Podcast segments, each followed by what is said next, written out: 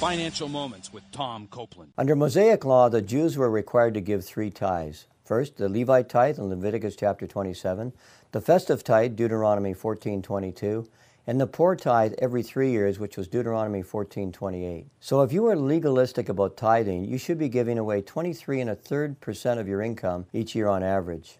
However, today we are no longer under Mosaic law. If you study the New Testament, the emphasis is to give generously and sacrificially to God's work as a result of your love for the Lord, 2 Corinthians chapter 8, with no emphasis on any percentages.